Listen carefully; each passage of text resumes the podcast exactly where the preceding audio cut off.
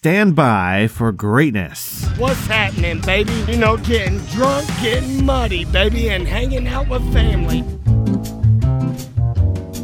Yo, what's happening, ATL? It is Blindside, Channel Ocho Productions, coming at ya with your onset a weather update. Today is Monday, February the 21st. Happy President's Day to you all. High of 60 today, low of 40, cloudy skies throughout the entire day, and then rain will start to begin around 3 p.m. in the afternoon and head on into the evening time and continue on throughout the night. Moderate air quality though, so that's something. And the sun's gonna look to set about 627 in your PM. And since it's President's Day and no one's working on set today, hopefully, I'll just go ahead and leave a message about President's Day. And I'm out. Welcome to the O2 messaging service.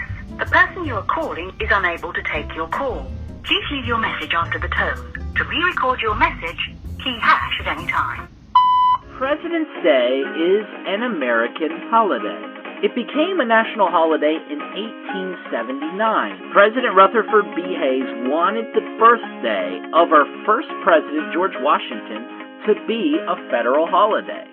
Celebrates George Washington. Some states celebrate Abraham Lincoln too. Some states celebrate all the presidents, but every state celebrates George Washington. It all comes back to him. We're going to end on these cherries because there's that legend about George Washington and the cherry tree, and people love eating cherries on President's Day. So if you're able to, grab a couple cherries. And remember, the first president of the United States. And if you want to, you can remember the other guys too. Your call has been forwarded to an automatic voice message system. System. System. System. System. System. Four seven nine is not available. At the tone, please record your message. When you have Finished recording you may hang up or press 1 for more options.